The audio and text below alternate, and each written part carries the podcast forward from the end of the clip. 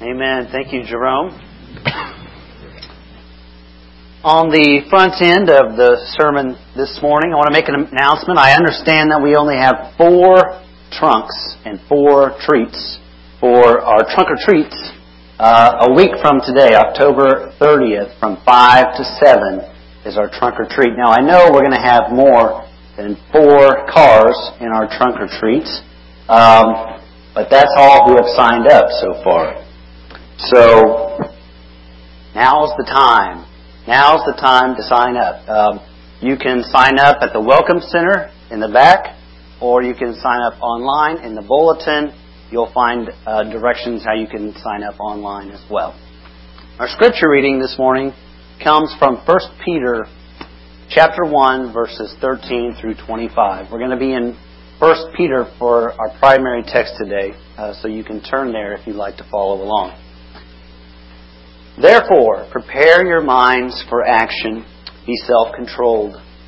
Set your hope fully on the grace to be given you when Jesus Christ is revealed. As obedient children, do not conform to the evil desires you had when you lived in ignorance. But just as he who called you is holy, so be holy in all you do, for it is written, Be holy, because I am holy. Since you call on a Father who judges each man's work impartially, Live your lives as strangers here in reverent fear. For if you know, for you know that it was not with perishable things such as silver or gold that you were redeemed from the empty way of life handed down to you from your forefathers, but with the precious blood of Christ, a lamb without blemish or defect. He was chosen before the creation of the world, but was revealed in these last times for your sake. Through him you believe in God, who raised him from the dead and glorified him, and so your faith and hope are in God. Now that you have purified yourselves by obeying the truth, so that you have sincere love for your brothers, love one another deeply from the heart. For you have been born again, not of perishable seed, but of imperishable, through the living and enduring Word of God. For all men are like grass, and all their glory is like the flowers of the field. The grass withers, and the flowers fall, but the word of the Lord stands forever. And this is the word that was preached to you. In the 1950s and 60s, an American psychologist named Dr. Murray Bowen became distinguished in his field of family system. He even had a few theories named after him. One of his theories was the societal regression theory. The societal regression theory helps to explain how widespread uncertainty and anxiety manifests itself in the behavior of the culture. So when uncertainty, ambiguity, and anxiety are very high in a culture, divorce rates skyrocket. People sue over just trivia. Drug abuse increases, race relations disintegrate, ethical failures of leaders increases, the occurrences of crime, violence, and terrorism escalate exponentially. People become less concerned with showing personal responsibility and more demanding of personal rights. Does any of this sound familiar to you? Kind of sounds like our culture, right? Well, in addition to all of this that's going on, um, we have to deal with a lot of changes in our culture. Um, one of the key characteristics that define postmodernism is change. Things are always changing. And so uh, people who are not used to a lot of change are now dealing with change right and left. And change produces anxiety. Throw on top of that that this year is an election year, which also produces anxiety, right? Check out this video for just a second. If you feel like the presidential election is driving you nuts, you're right. Day in and day out, constantly. It'll drive you crazy if you pay attention to all of that. I'm uh, concerned Hillary will win. I'm very We stressed. want. We have a Trump running in 2016 in America. That's very stressful and worrisome. Really, the American Psychological Association says fully half of us say the election has been a very or somewhat significant source of stress. A Pew poll says more than half of Americans are disgusted with the campaign. Disgusted. If you use things like social media, Facebook, say as a distraction, you go to your Facebook feed, people are posting about the election. So you're never ever getting away from it. No wonder a hotel in Boston is offering an election escape package. They'll block the news channels from your room and snip the election coverage from your newspaper. Whether you're for Trump or Hillary, either way, uh, you should feel refreshed and have had a break from the from the election. In Des Moines, it's clear the election has gone to the dogs. Online, people are pleading for it just to be over. Used to Halloween was my worst fear of the, of the scariest day of the year. Now the election is. For those who are truly stressed, the good news is the election is just 22 days away. The bad news? Even when it's over, it won't be over. You notice some Twitter comments popped up and the words were too small for you to read them. This is what they said. I'm actually having anxiety attacks about this election. This whole election is bad for my anxiety.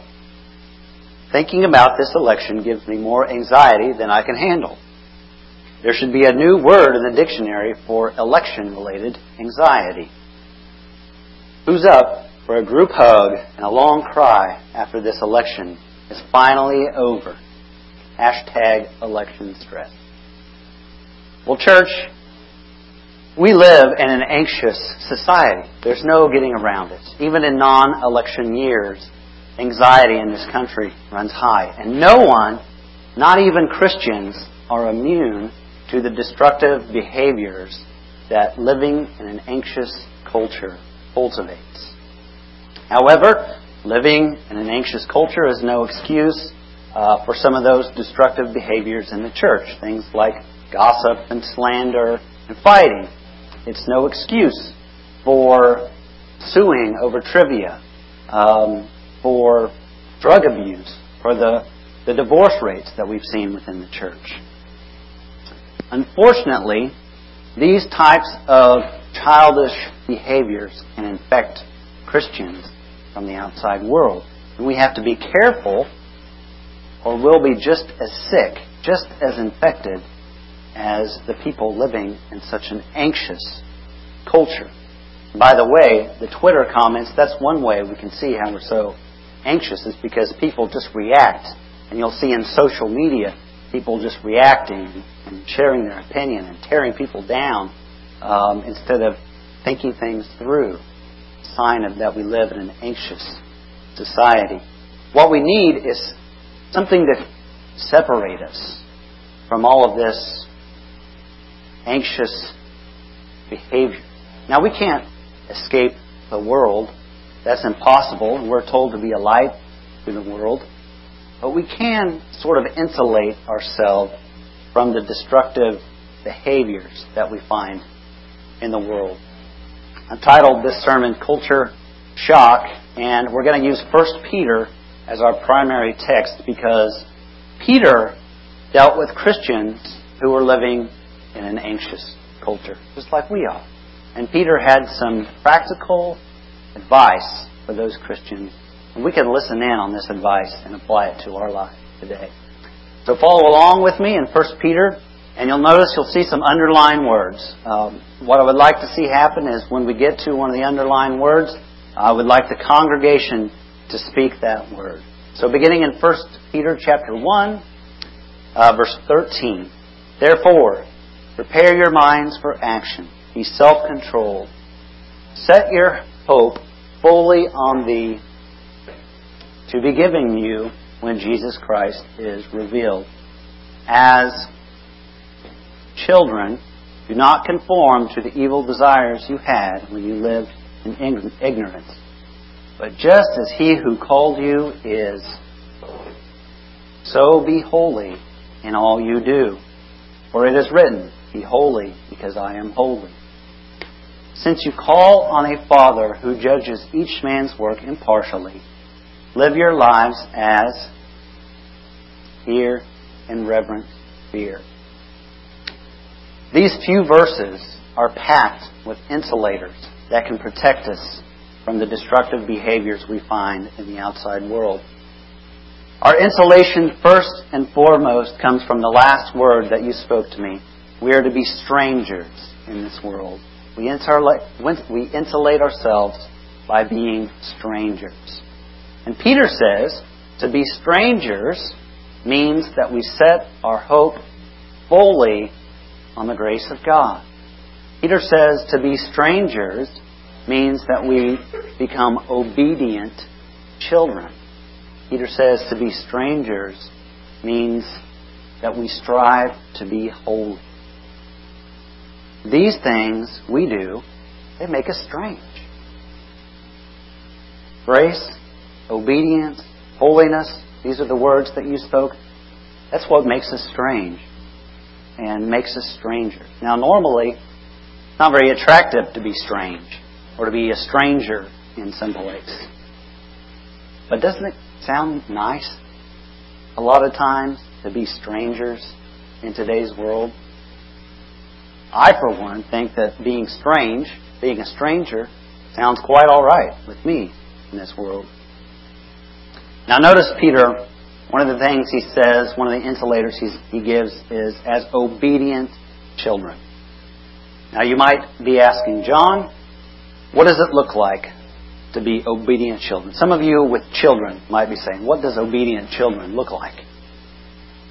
Well, glad you asked, because Peter goes on, goes into further detail on this obedient children thing. Um, in 1 Peter chapter 1 verse 22, Peter says, Now that you have purified yourselves by obeying the truth, so that you have sincere for your brothers. Love one another deeply from the heart. Peter is saying that when we have sincere love for one another, we are obeying the truth and being faithful to God. I want to make sure that we get this because he encourages us. Again, he says, love one another deeply from the heart. You see, the extent to which we love each other is the extent to which we are obeying the truth and being faithful to God.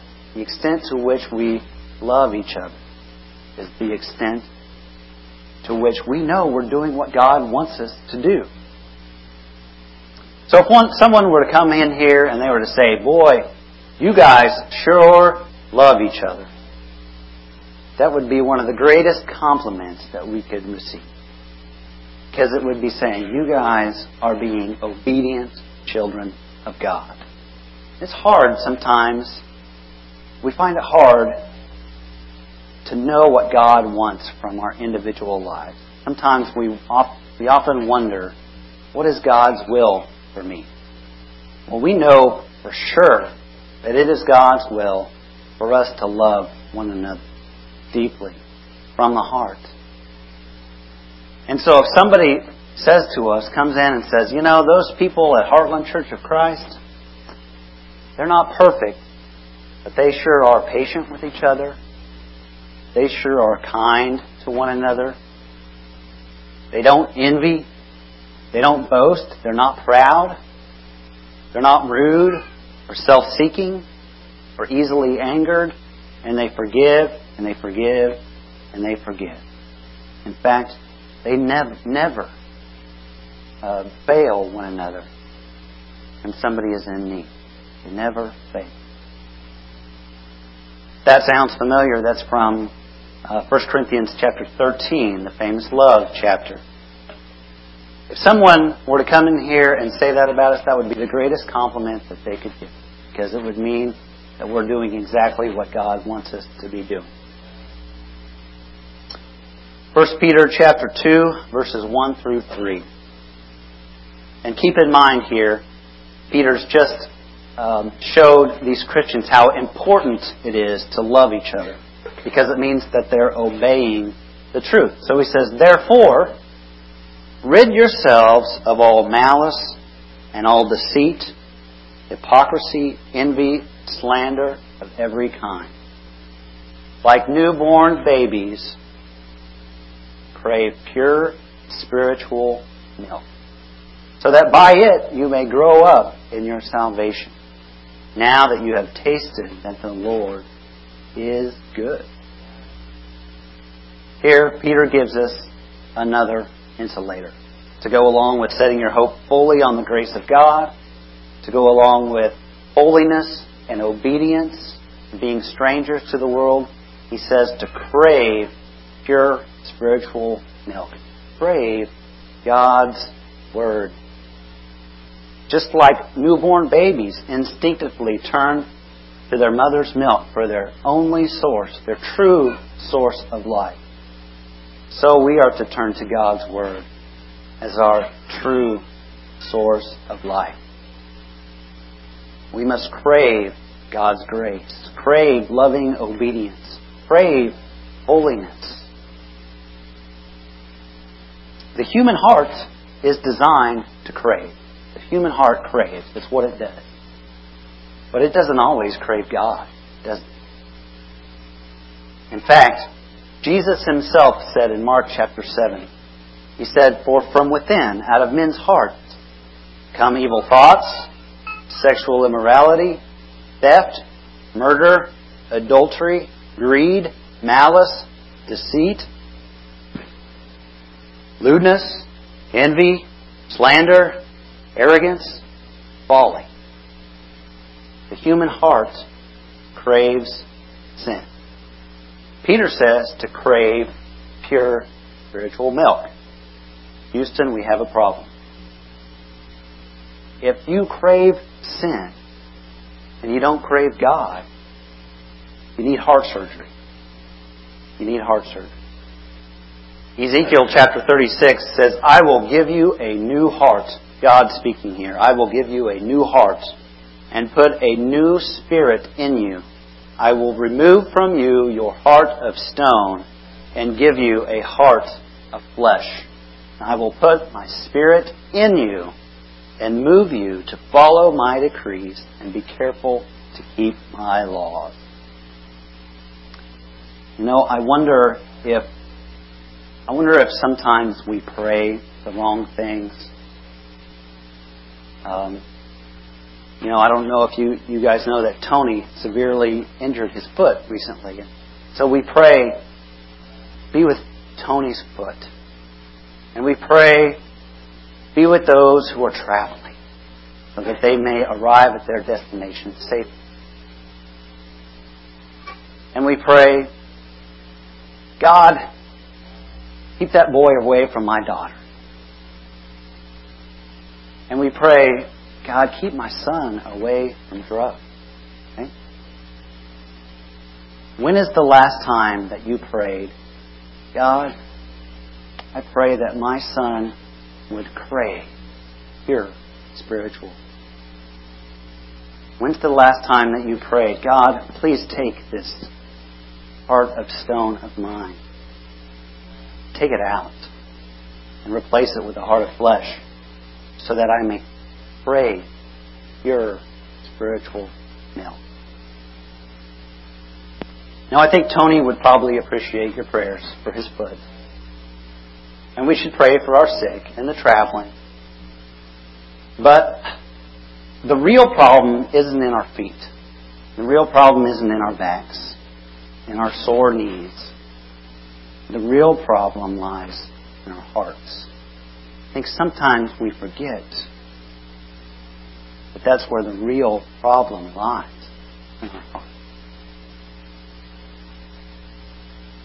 That being said, I think that we should pray. Shall we pray? Let's pray. Father God, you are a good God. You have done marvelous things for your people. You've done marvelous things for these people here today in this room. Father, you are powerful, you are majestic, you are mighty, yet you are willing to make yourself small, weak, just like we are.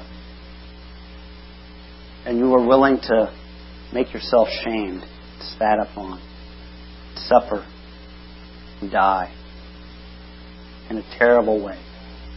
And you did it because you care about us. Even though you're so big and mighty, wise, brilliant, you care about your creation who is weak, struggling. Father, we give you praise for that. Father, this morning, I confess that I have been infected by the destructive behaviors that we find in this world the gossip and the slander and the fighting, sin. Father, I confess that I have stone in my heart and that I crave sin. And I don't crave you like I should.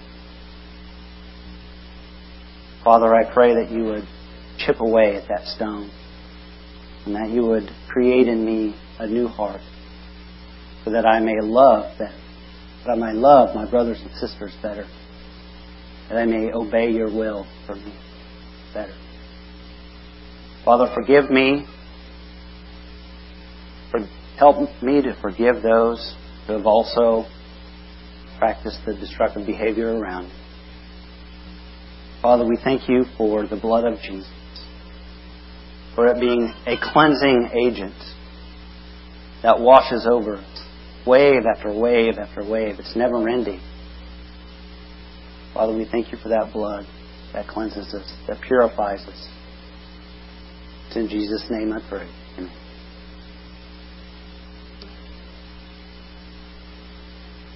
I realize that this, this sermon alone, it's not going to relieve you of all anxiety and stress that you have in our lives. To be human is just to kind of have to live with some anxiety and some stress, some fear and worry. Jesus says, don't be afraid. Jesus said, do not worry. And that's a challenge for us today. And it's difficult for us not to become infected by those destructive behaviors that we see every day. When we turn on the TV, when we um, look at the internet, we see all kinds of destructive behaviors. But there is more to being a stranger in this world than just being stress free and anxiety free. There's more to it than that. There's a bigger purpose. 1 Peter chapter 2 verses 11 and 12 says, Dear friends, I urge you, as aliens and in the world, to abstain from sinful desires, which war against your soul. Live such good lives among the pagans that, though they accuse you of doing wrong, they may see your deeds and glorify God on the day He visits. Do you see the bigger picture here? Of why it's important for there to be people in this world who set their hope fully on the grace of God. Why it's important for there to be people here who are obedient children. Why it's important that there be people here who crave pure spiritual milk and who strive to be holy. It's because without these strangers, then people will have no hope to find God. Without these strangers, people who are spiritually sick will have no hope of finding a cure. I'm going to supplement our first Peter scripture with 1 Timothy chapter 2 verses 1 through 6. It says, I urge then, first of all, that requests, prayers, intercession, and thanksgiving be made for everyone, for kings and all those in authority. Let's pause there for a second. How many times have you given thanks for those in authority, for our president, for our governor? That's hard to do, right? How often do we give thanksgiving for our leaders? We usually don't talk very well about it. I think there's a lesson in humility and trusting God that we can actually give thanks for our leaders. That we may live peaceful and quiet lives in all godliness and this is good and pleases God our Savior, who wants all men to be saved and to come to the knowledge of the truth. For there is one God and one mediator between God and man, the man, Christ Jesus, who gave himself as a ransom for all men. If we live in a culture that is dominated by anxiety, and we don't look any different than the people around us, people are just going to see us as part of the sickness, part of the infected. But God's desire for His church is that we are part of the cure, not part of the sick. So when we lead peaceful, quiet lives, setting our hope fully on God, striving to be holy, craving pure spiritual milk, we create an environment that is not defined by anxiety. We create an environment that is defined by the cure, Jesus Christ. Because Jesus Christ was all those things. He set his hope fully on the grace of God. He was the obedient child. He strove to be holy. He craved pure spiritual milk. So there is more to being a stranger here on this earth than being completely anxiety and stress free. It's about creating a place where people can meet Jesus. First, in First Peter, Peter also says that we are a holy temple. We're also a place, a place to meet Jesus. So what do you think? Do you think that the culture at large, when it looks at the church, even when it looks at Heartland Church of Christ, does it see just another infected bunch?